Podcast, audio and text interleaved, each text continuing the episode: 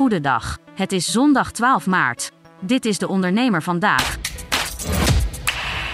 Verkiezingsprogramma's voor de provinciale verkiezingen gaan soms amper over de provincie zelf.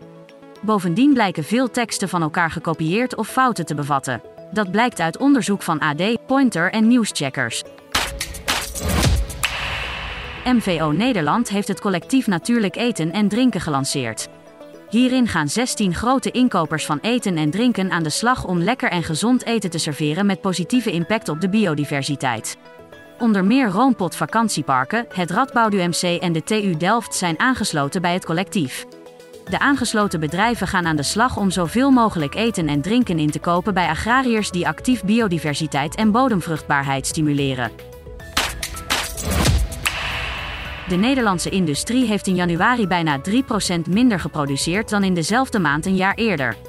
Dat meldt het Centraal Bureau voor de Statistiek. De krimp in productie is voor het eerst in bijna twee jaar. Van de grotere branches liet de chemische industrie net als in de voorgaande maanden de grootste productiedaling zien.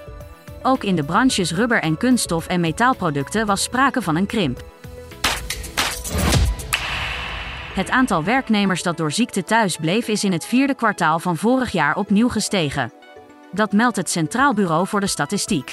Daarmee benadert het ziekteverzuim de cijfers uit 2000, toen het CBS het hoogste ziekteverzuim registreerde sinds de start van de metingen vier jaar daarvoor. Het succes van de boer-burgerbeweging is te verklaren omdat de partij op vier punten de wind in de zeilen heeft. Dat meent consumentenpsycholoog Patrick Wessels in zijn blog van de dag. Hij stelt dat het succes van de BBB op meer berust dan alleen boze burgers. Tot zover de ondernemer vandaag. Wil je meer? Ga naar deondernemer.nl. Op wie stem jij bij de Provinciale Statenverkiezingen? Luister dinsdag 14 maart van 12 tot 6 naar De Ondernemer kiest. Live vanuit Den Haag op Nieuw Business Radio. Met ondernemers en politici die je helpen de juiste keuze te maken. De Ondernemer kiest is een samenwerking tussen De Ondernemer, het AD, ONL en Nieuw Business Radio.